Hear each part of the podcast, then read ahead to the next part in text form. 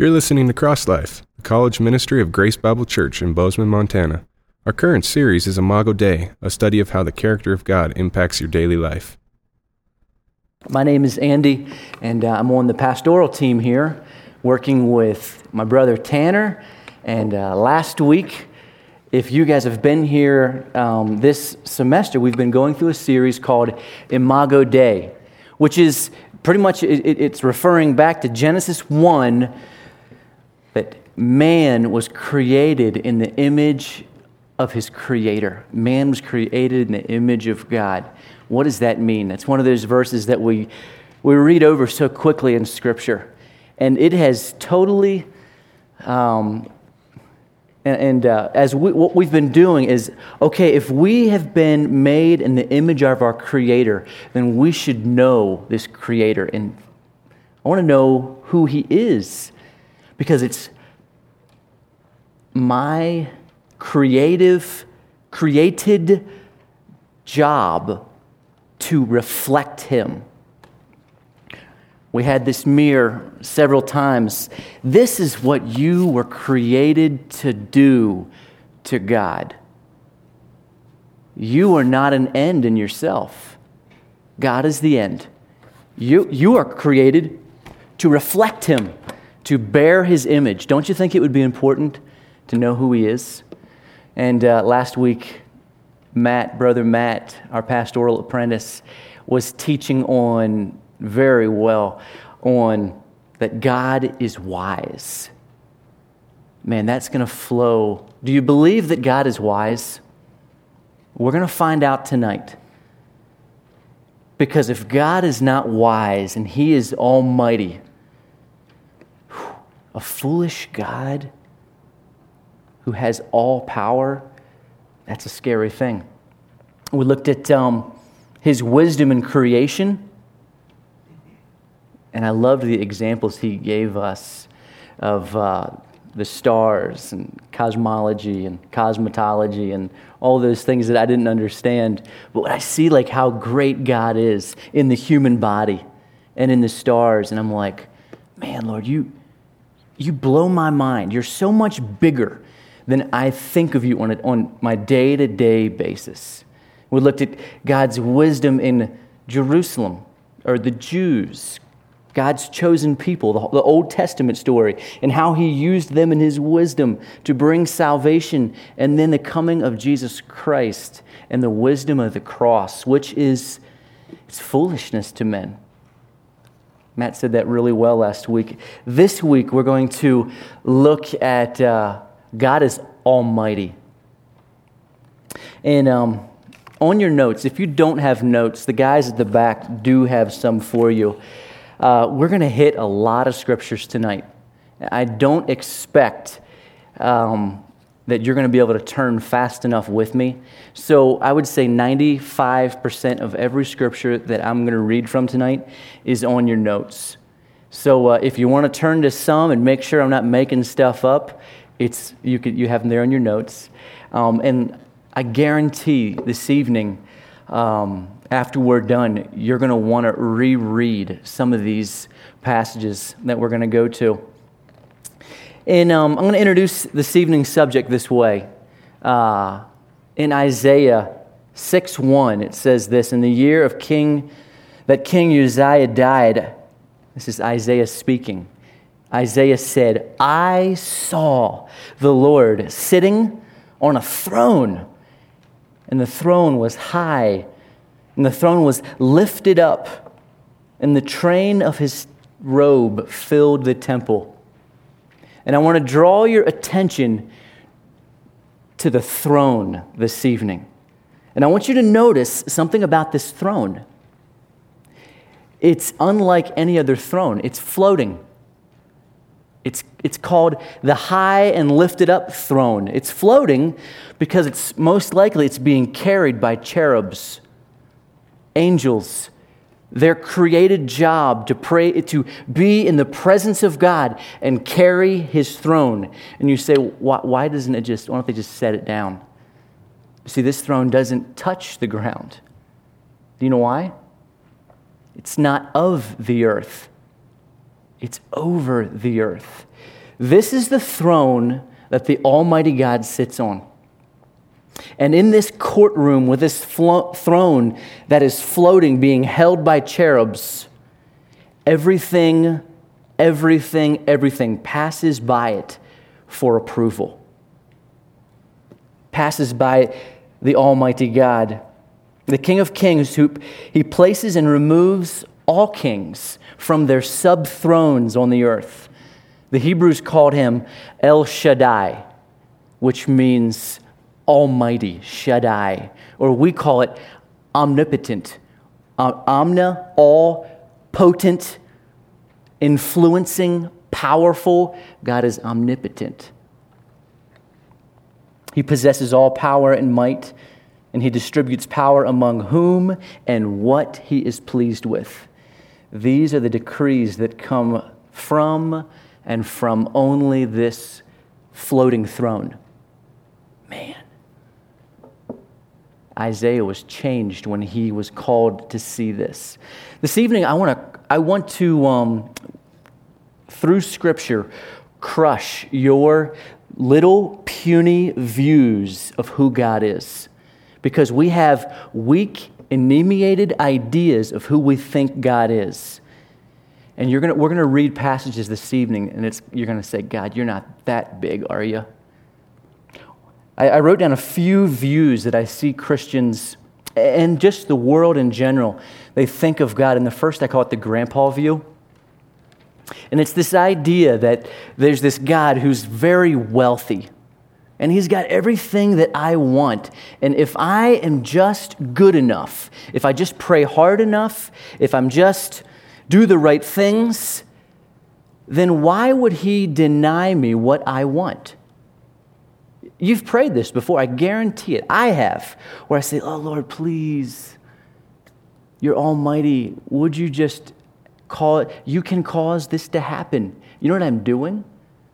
I'm making myself supreme, and I'm saying, God, if I do the right things, you got to do what I want. God, serve, serve me. I hate that view. That's a weak view of God and a strong view of me. Do you see that? The second one is, uh, and I kind of hinted to this, it's omnipotent versus impotent God. Is he omnipotent? Does he, does he, does he possess all power? Or does, is he impotent? Is he weak? And this is the God who, um, when tragedy comes along, and we say, and we don't believe that God could have stopped that. When the hard things in your life come along, we say things like, God wasn't in that. And I've heard people say, that, that, that wasn't my God. Have you ever heard people say that? That's a weak anemiated view of who God is according to His Word. The third view of God is a, um, a cruel God. And this view is when hard things happen, we say, Where was God? When that event happened, where was God? Why did He allow this to happen to me? I thought He was Almighty. And, and I would I would um, suggest to you that all three of these are wrong, biblically wrong. Um, I did not at first enjoy this study. Like some of the some of the scripture that I was reading, I was like, man, I don't like what that sounds like. Here's why. It's because typically men have a, a low view of God and a high view of man. And I went to the Word with a high view of myself and a low view of God. And then I saw that that needs to be switched. When Isaiah saw the throne, you need to have the same response as him. In Isaiah 6 5, uh, Isaiah says, Woe is me. I am undone. In other words, curse. Curse is on me. I should fall to pieces, my arms and legs, and I should just crumble into a pile of ash before this, before this God. If you don't have that view this evening, you will not like what we're going to talk about this evening. You're going to say, That's not my God. And you'll look at Scripture and to say, Andy, you interpreted that wrong. Or that's Old Testament stuff. It's New Testament. And I would suggest that you have a low view of God and a high view of yourself. I was studying in Cold Smoke Coffee House this week, and last week, and the week before on this.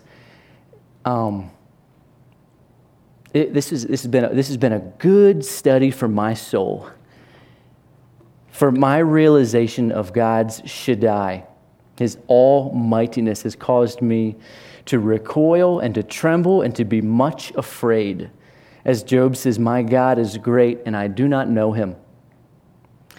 And I'll be honest with you, my, my flesh resists the extent of who God is and the only hope I have is to know that I am Christ's and He is mine. C.S. Lewis, in one of his quotes, um, a person in reference really to God, said, Is this God safe? Is He safe? And the response was, Who said anything about safe? Of course, He's not safe. He's not a kitten, but He is good. And I think that that's what we're going to find tonight that our views of a safe God who serves me is not right. Guys, I want to prepare you this evening for trials. I want God's word to prepare you so that when your friend gets hit by a car, so that when you find out that you have cancer, so that when your friend has an abortion, so that something terrible has happened, that you will have a strong view of who your God is. Scripture does not shy away from these subjects, it hits them head on. You need to know about it. You need to know what God's word says. Omnipotent, Almighty, Shaddai, all of these words. Psalms 115:3 says this our God is in the heavens. He does whatever He pleases. Almighty God means, I want to, I want to explain to you three things that Almighty means. First, it comes from Daniel 4:35. The Most High does according to his will in the host of heavens among the inhabitants of the earth and none can stay his hand. The first thing about an almighty God is he cannot be stopped. Okay? His will is to bring himself glory because it's due him. It's his.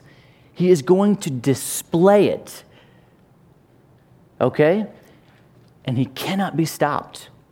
Our I think of the, the, Tower of Babel just came to my mind, and these people who thought, we are going to build a big tower as if we're going to reach up into the heavens and figure out this God. And, and their end was confusion. He cannot be stopped. The second thing comes from Psalms 115.3. Our God is in heaven. He does whatever he pleases. Not only can no one stop him, and he is seeking to do his will, which is to bring him glory, and it pleases him. His almightiness, it, it, you could say, he delights in it. He delights in seeing his glory be manifest.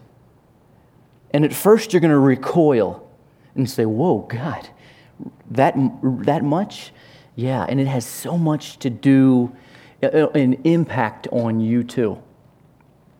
He does whatever he pleases. Is there things that God can't do? Yeah. He will not do something that is contrary to the full counsel of his character. Matt taught that God is wise. Therefore, he cannot do something foolish, right? A while ago, we taught that God is eternal. Therefore, he cannot do something that's just limited to the purpose of just today. His today is in the scheme, in the mosaic of the whole of eternity. There are things that God cannot do if they are against his character. If he's a holy God, then he cannot sin. Hang on to that. Okay? There are things that he cannot do because they are against his own character. Thirdly, his power is superior to all other powers and there is none equal. Isaiah 46, 9 through 10 says, I am God, and there is none like me, saying, My counsel shall stand, and I will accomplish all my purpose. Another dude just came to mind from the, the New Testament. I think his name was King Herod. I can see him in my children's Bible, sto- Bible story book from a kid. And he stands up and um, he takes praise from all these people. And he's kind of this big guy, and he's like,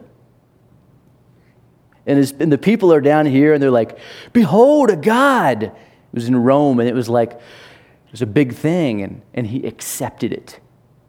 And the dude fell down dead there on the spot, and worms ate him. God says, I am God, and there is none like me, and I'll give my praise to no other. He is almighty. Let's continue to expand our view of God Shaddai. Um, this throne, this floating throne that I told you about, that the Almighty God sits on. And everything passes by for His approval, for His stamp. It doesn't happen unless it's got that. What passes by His approval? First thing that I wrote down that passes by God's sovereign, almighty throne is all governments and all other thrones. Daniel 2:21 says, "He removes kings and raises up kings. He gives wisdom to the wise and knowledge to those who have understanding." Proverbs 21:1 says, "The king's heart is in the hand of the Lord, like the rivers of water, he turns it wherever he wishes." Romans 13, 1 says, For there is no authority, there is no authority, there is none, no authority except from God. And listen to this, and the authority that exists are appointed by God. It's not just the Jews. All authority. That, that means Babylon, who came and captured the Jews that means Rome. That means Germany. That means the United States. That means our president. That means our governor. All authority that exists is appointed by God. My wife and I were sitting on the couch thinking through this, and she said, You know, I just, I get this false notion that this country is just going to stand until Christ returns. And she says, I'm realizing that there's been, we're a young country and we could just come and go like all the others. What else passes past God's sovereign throne? Creation. Daniel 2:21 says he changes the times and the seasons. Psalms 135, 5 through 7 says, Whatever the Lord does in heaven and in earth, in the seas, and in all the deep places, God's sovereign authority takes place in the deepest valley of the ocean and on the highest mount of Everest. It, it, God, it, God rules over it all. Matthew 10 29 says, Are not two sparrows sold for a copper coin, and not one of them falls, falls, dies. Not one of them falls to the ground apart from the Father's will. He's that sovereign. There's a lot of birds out there. He knows them all. He's sovereign over circumstances. 1 Samuel 2 7 says, The Lord makes poor and makes rich. He brings low and he lifts up. Ephesians 1:11 says that he all things are worked according to the counsel of his will. Isaiah 46:10 says, declaring the end from the beginning and from the ancient times, things that are not yet done, saying, My counsel shall stand, and I will do all that my do all my pleasure. And he talks here calling a bird of prey from the east. He's talking about, I believe, Babylon, who is coming to do destruction to the Jews. Calling a bird of prey from the east, the man who executes my counsel from a far country. Indeed, I have spoken it. I will also bring it to pass. I have purposed it. I also will do it. He cannot be held back. Proverbs 16, these are big pictures. And then there's Proverbs 16:33. The lot is cast into the lap, but its every decision is from the Lord. Every roll of the dice in Reno, but its every decision is of the Lord. Is your view of God's sovereign, almighty power that big? John 9, Jesus, a man blind is before Jesus. And um, the disciples want to know who sinned. Whose fault's this? Was it his or was it his parents? Jesus said, Neither. This man nor his parents sinned, but, but what? But he was born blind that the work of God should be revealed in him. God caused, allowed this man to be blind so that his work could be manifest in him. He's that almighty. God is, uh, he's almighty over even things like weird little tiny molecular design things, down to the smallest atom. Jesus demonstrated in John 2 where he morphed water to wine. In John 20, 19, he walked through walls. Nothing holds him back. Mark 15, 9, appearing in different forms. Luke 24, 31, vanishing. Like, there, there's no power on this earth that we set up that doesn't, that he's like, ooh, that's a head scratcher. How am I going to get through that wall? No, there's nothing. Nothing. Not if it will bring him glory. It will not hold him back. Because that will be his delight, and his delight is to see himself glorified. When the Bible declares God is almighty, it means overall, over anything, and over everything. And I wrote down here in the bottom, even the elephant in the room. You see, um, if you've lived for any amount of time, you've experienced trials. And if you haven't, you will, because each of you will die. Every single person you know will pass away. And when that time comes, and you're faced with, I mean, how do, you, how do we know that I don't have cancer right now? How do we know that Tanner, on his way home from church tonight, will get hit by a car? We don't. There's already been people who have been taken from us. I think of Jocelyn and the beautiful testimony of her life. That's a good testimony for this evening. And you say, Where was God when things like that happen.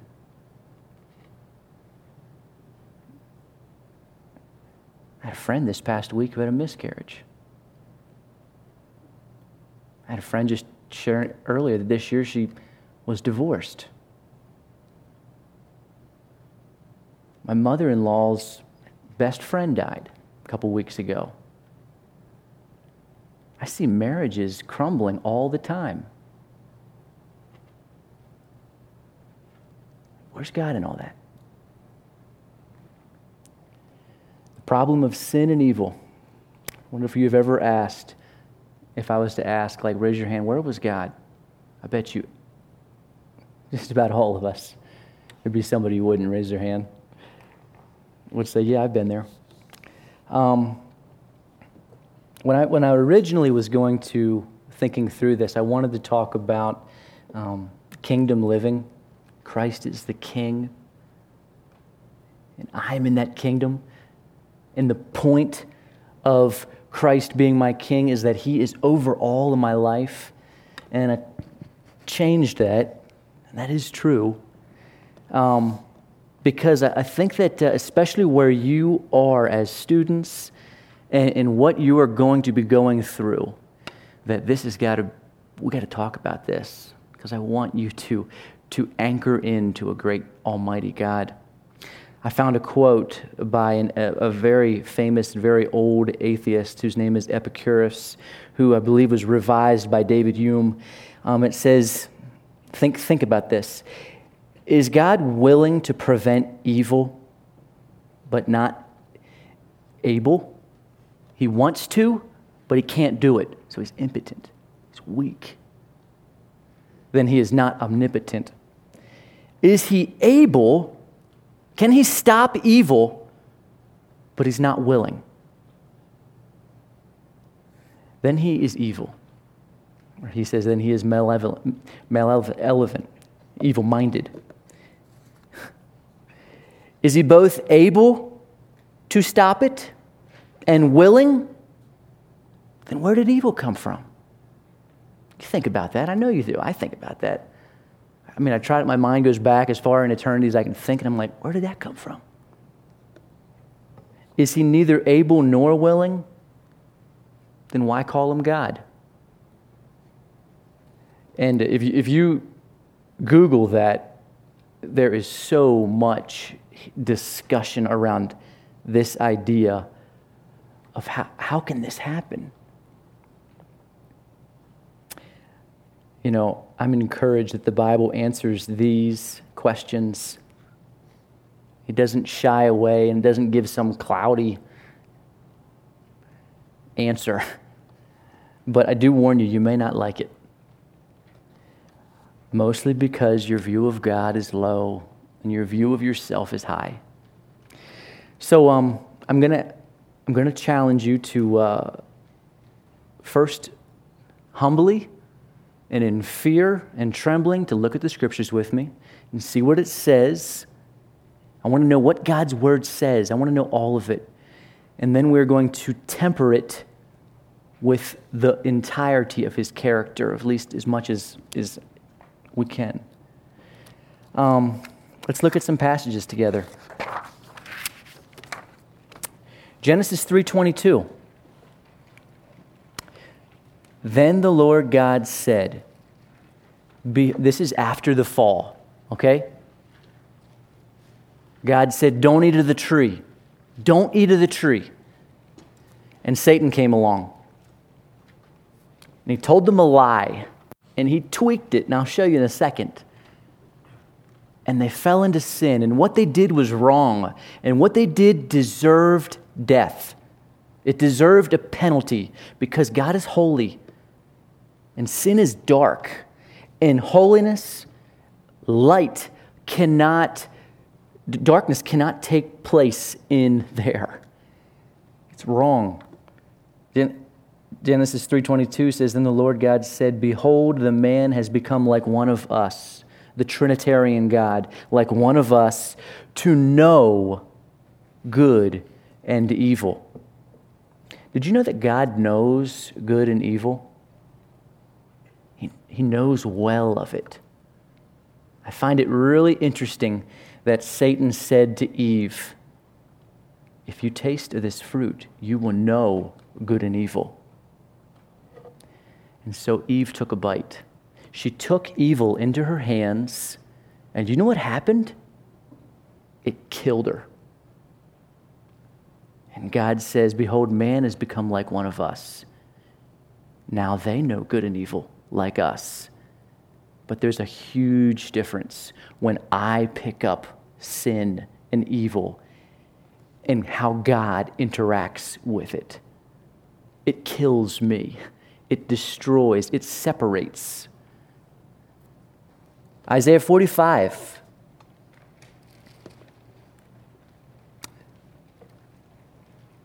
There is none besides me.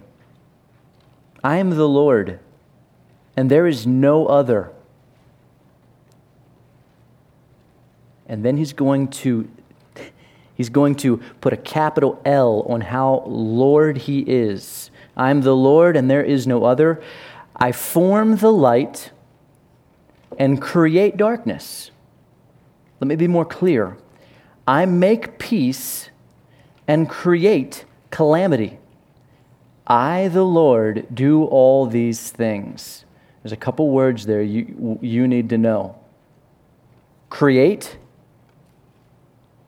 I create darkness, I create calamity. Same word as in Genesis 1 when God created.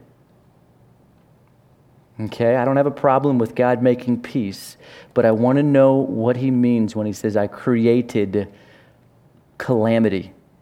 What's calamity? The Hebrew word is ra, it's evil, it is trouble it's all of the things that you go, why did that happen? And God says, I form the light and create darkness. I make peace and create calamity. I, the Lord, do all these things. And you say, No. What's the alternative? See, the alternative is that it came from some other place.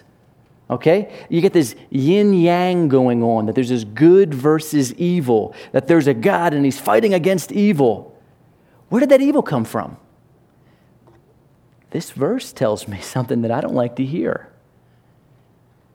I was thinking about this today. Does that mean that there's evil if God what God creates ex nihilo, right?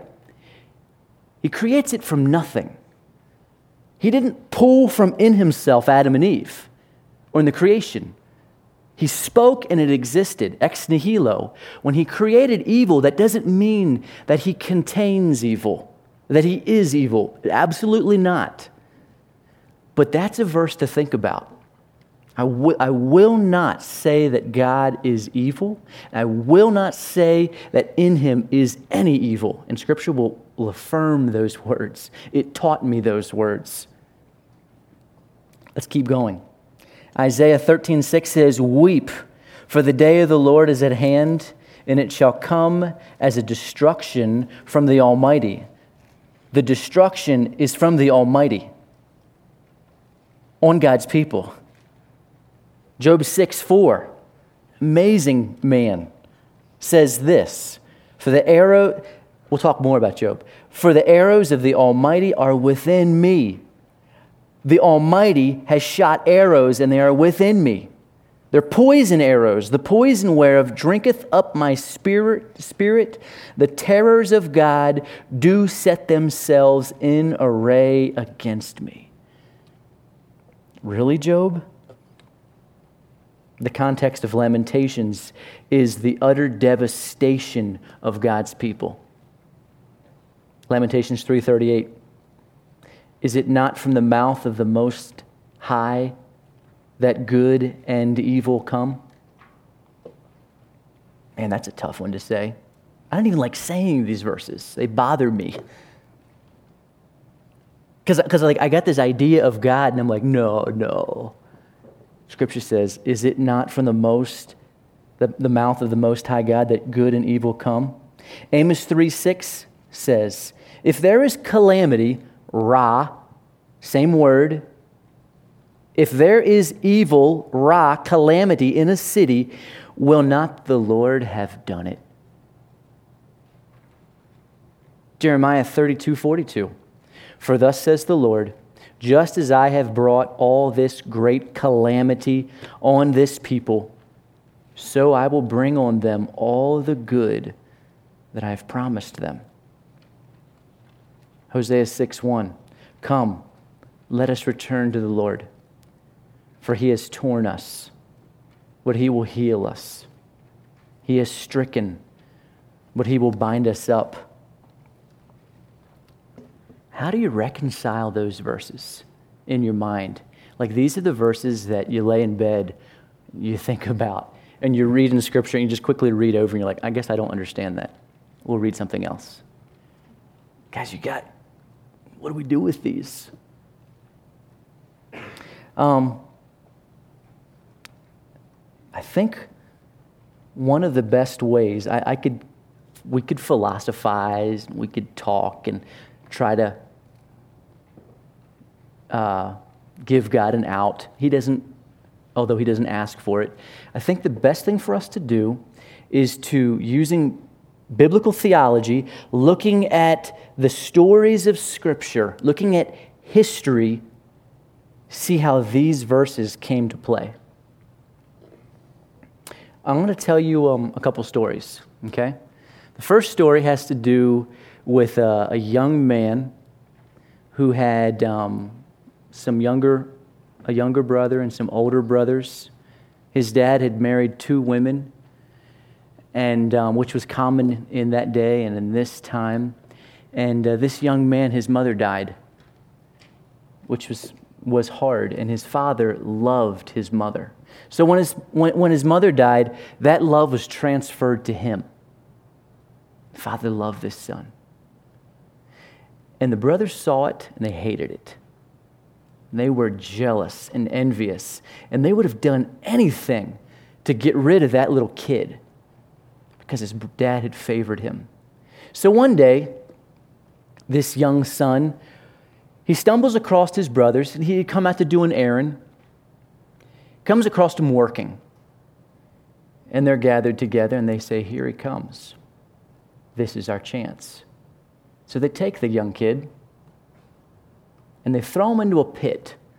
And this, this little boy is thrown down into a deep pit, and his brothers stand around the pit talking about how we're going to kill him.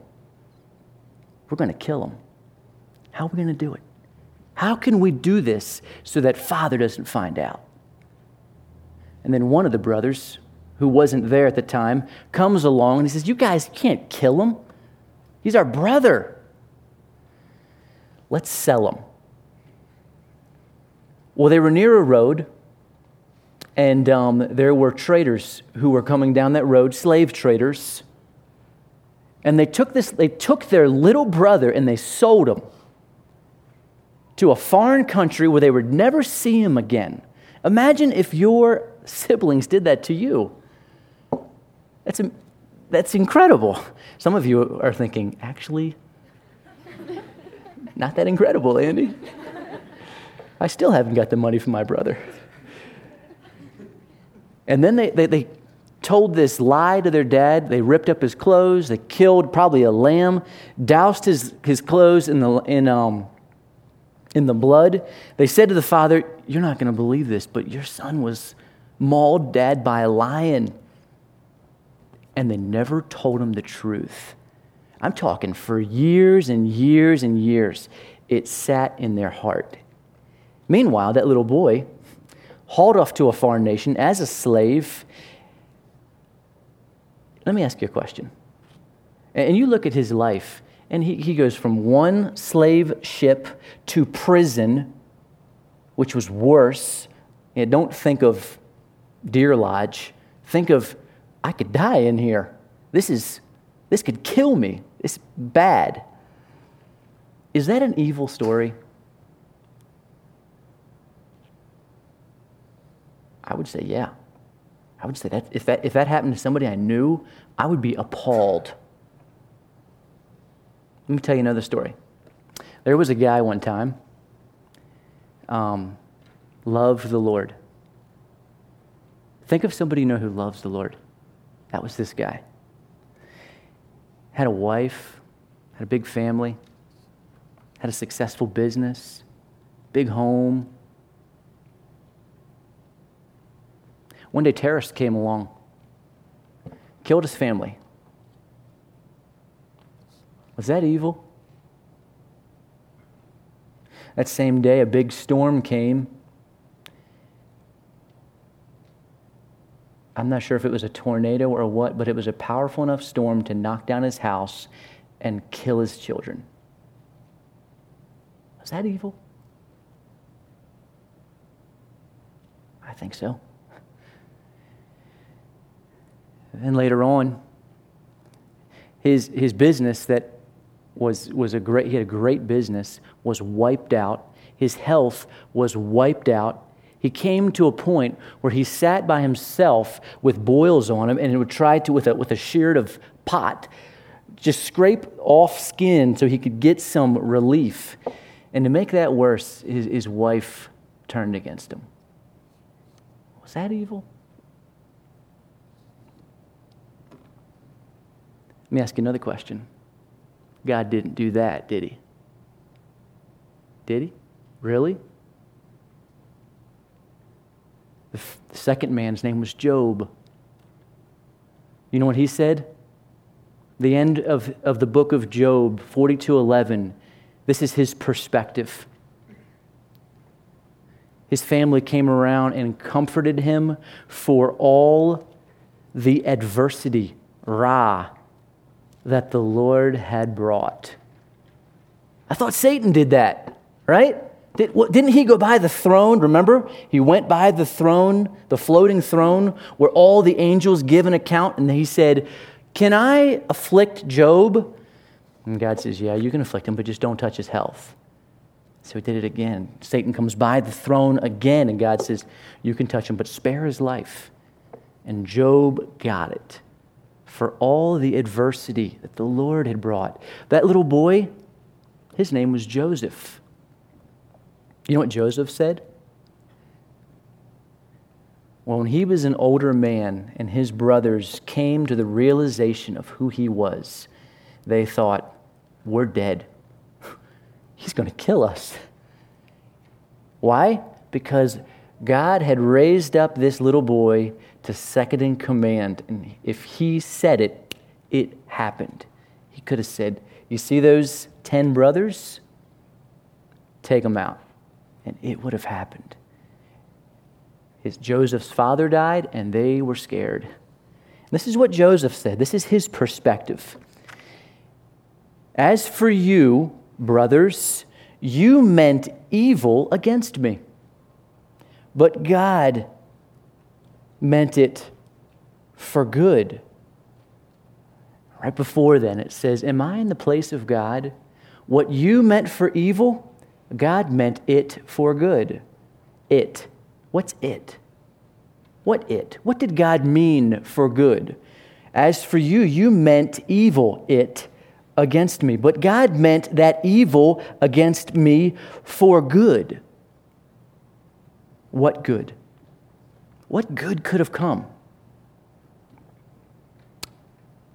Keep reading. It says, to bring about that many people should be kept alive as they are today. Do you have a problem with your salvation? I mean, I would say no. You realize that Joseph is in the storyline of protecting the seed in the Jews so that the Messiah could come through. God had used this young man. Is he that almighty? Let's, let's, let's talk about this for a second. Does God sin? And I said there's some things that God can't do. If He is holy, then surely He can't. This is what Job tells us no. Job 34:10 Therefore hearken unto me you men of understanding. Far be it from God that he should do wickedness and for the almighty that he should commit iniquity. Wow. I don't know how Job has that, pers- his view of God is expanded past ours.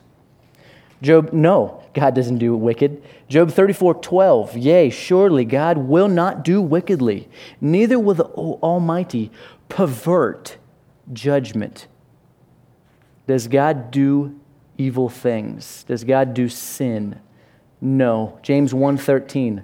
Let no one say when he is tempted, I am tempted by God. For God cannot be tempted by evil, nor does he himself tempt anyone. No. God does not do evil things. But everything that happens passes by this throne for approval. Josiah, yeah, can, you, can I borrow you for a second? I want to give you a, an illustration. Yeah, let's hop up here. Um, a blacksmith. If I was a blacksmith and I wanted to make a sword, and I was an excellent blacksmith, and you were to come into my office, my office, my barn, and you would see little me, and you would see a young fella with bulging arms carrying, carrying the, the hammer, you would assume that he is the blacksmith. He is the artist. He is the, the sword maker. You'd be wrong. You see, what a swordsmith does is he would hire, he would hire a brute. He'd hire a man who can swing a hammer, who can hit hard. You know what the swordsmith does? I'll show you. Go ahead. Just keep hitting. Keep hitting.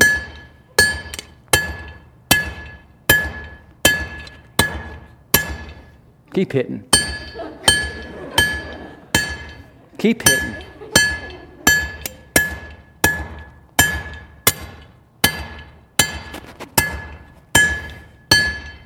Thank you. What's the illustration saying?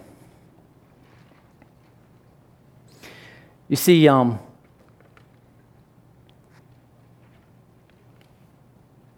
what is God's role in evil? Where was my hand on the sword? You see, in, in these men's life,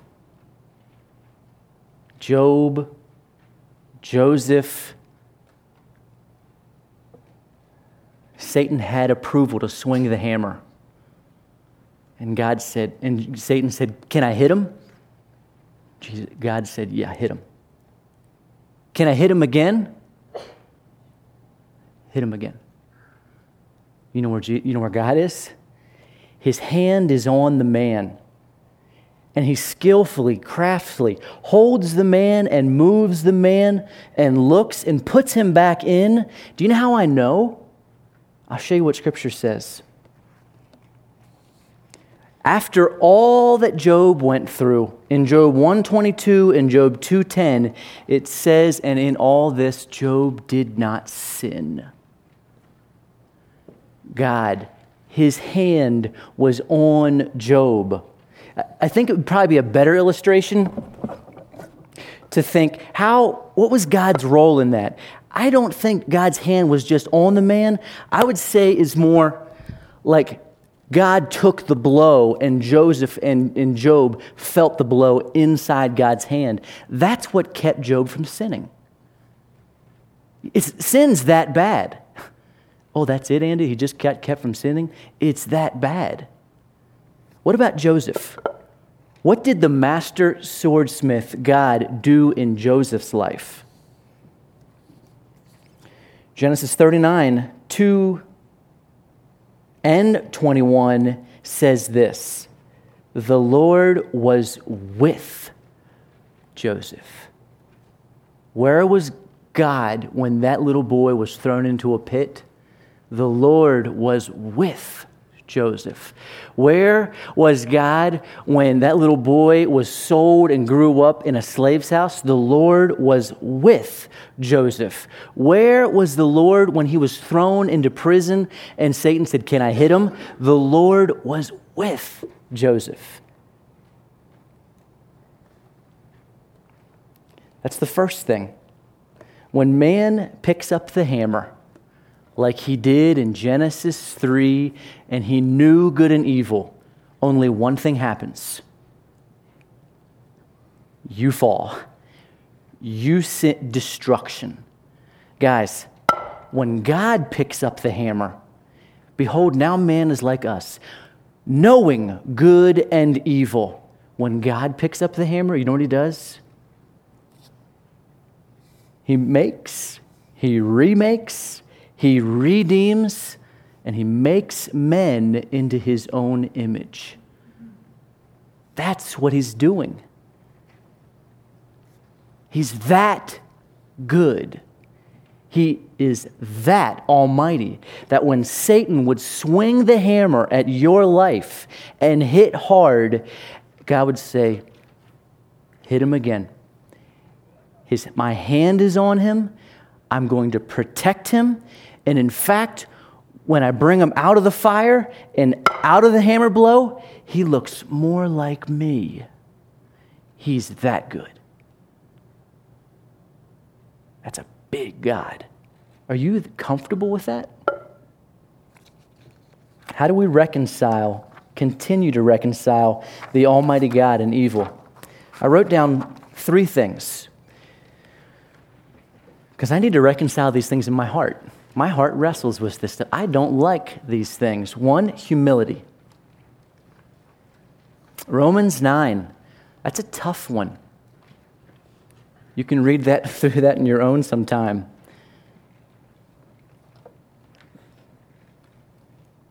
Paul says, What if? What if God? And then he says, Behold the goodness and the severity of God. John Calvin said, We need to just let God be God. We take doctrine like this. In philosophy, what it does is it looks at things and it puts God under this microscope, and we say, Well, if God is this, and hey, guys, I heard a guy say one time, We're under the microscope. We don't put God under the microscope. God is looking down into your life. You don't look down into God's intentions and say, oh, what he did was wrong. Because we're under the microscope. We don't put God under the microscope. We need to humble ourselves. Isaiah 55 8 says, For my thoughts are not your thoughts nor are my ways your ways, says the Lord. For as the heavens are higher than the earth, so are my ways higher than your ways, and my thoughts than your thoughts. There are some, some things, guys, that we are just incapable of fully explaining. There were times in Joseph and Job's life where they had no clue what was going on, but they clung to God, to who He was. That's amazing and in humility trust his full plan, his full plan. We'll get to that more in a second. The second thing is to bring balance to God's character. Here's what I mean is um, when we ignore the fullness and the constancy of God's entire character, we either falsely believe him a monster or a kitten. Let me give you an example. Westboro Baptist Church, they major on one mostly one attribute of God.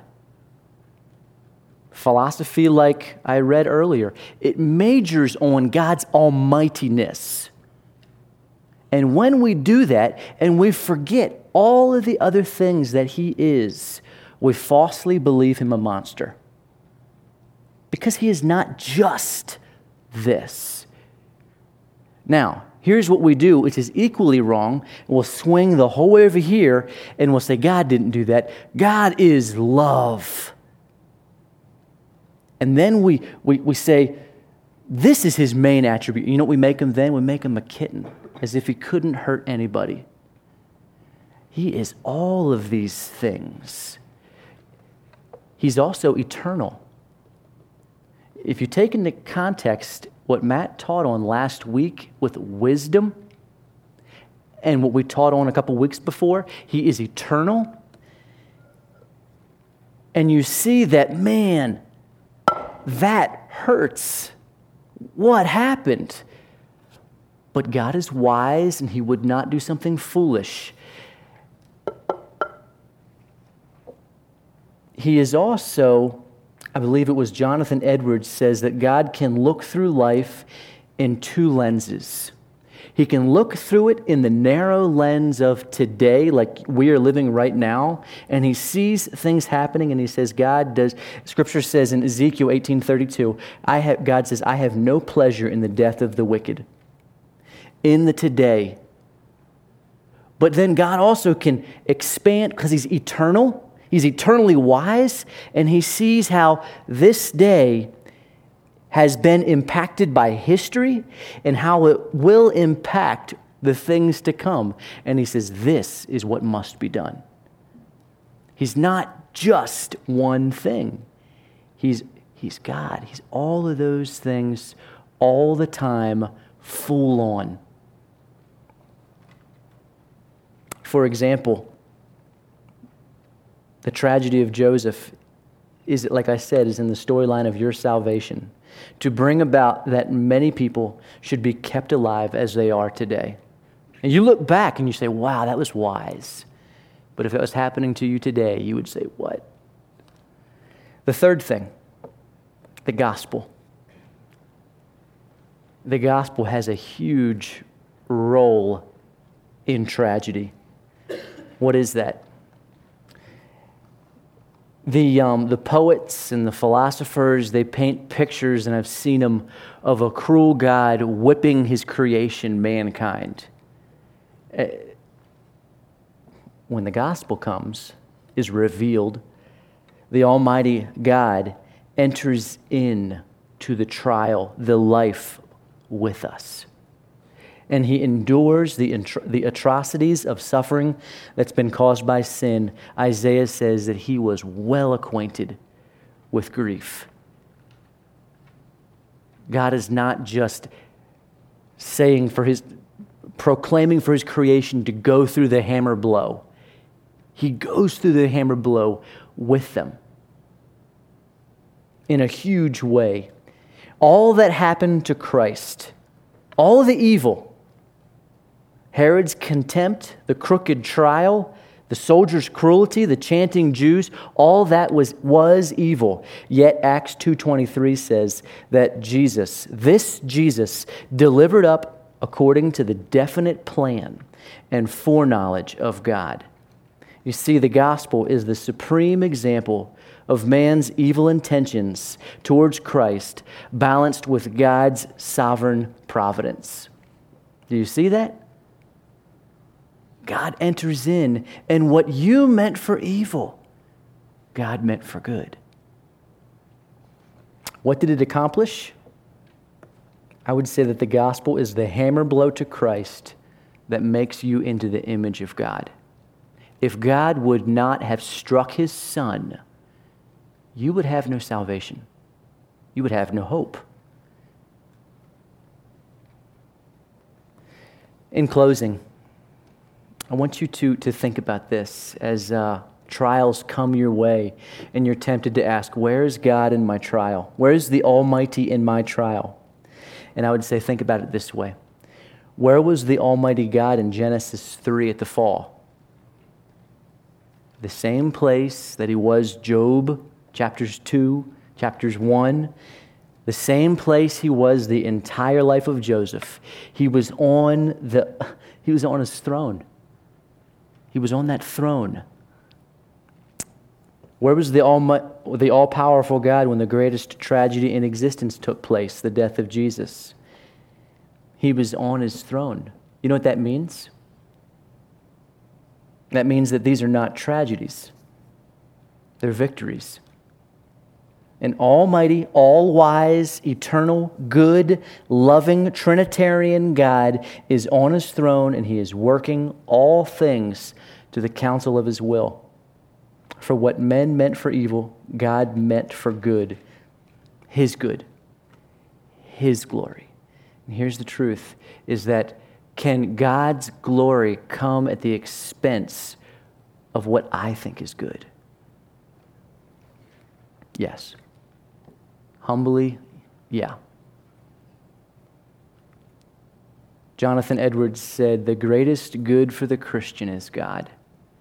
Do you have an eternal, do you have an eternal percept, perception of God? Like, do you realize that as a Christian, it's not just about this life? Paul got that when he said, For me to live is Christ and to die is gain. Job got it and he said, Though he may slay me, still I will trust him. Kill me, God, at least I've still got you. That's amazing. That only comes through Christ. And without Christ, it's not there. I think as Christians, I wrote this down that our vision, our ideas of God and His gospel, they need to go boom. They need to get bigger to see that God is that mighty even evil, he doesn't shy away from. He, in Job's life, he claimed it. No, that I, I'll take credit for that. I hope you remember that Three things that God is on his throne in your trial, he is still in control. This, yes, even this, has passed before him for approval. Secondly, God's hand is on me in my trial. How do I know? Because he's keeping me from sin. Thirdly, and you may say, Is God for me? Like, is he just so much, like, where's my place? Is God for me in my trial? Or am, am I going to be crushed? And I think about this. Like, even in studying this, I'm like, God, are you preparing me for something?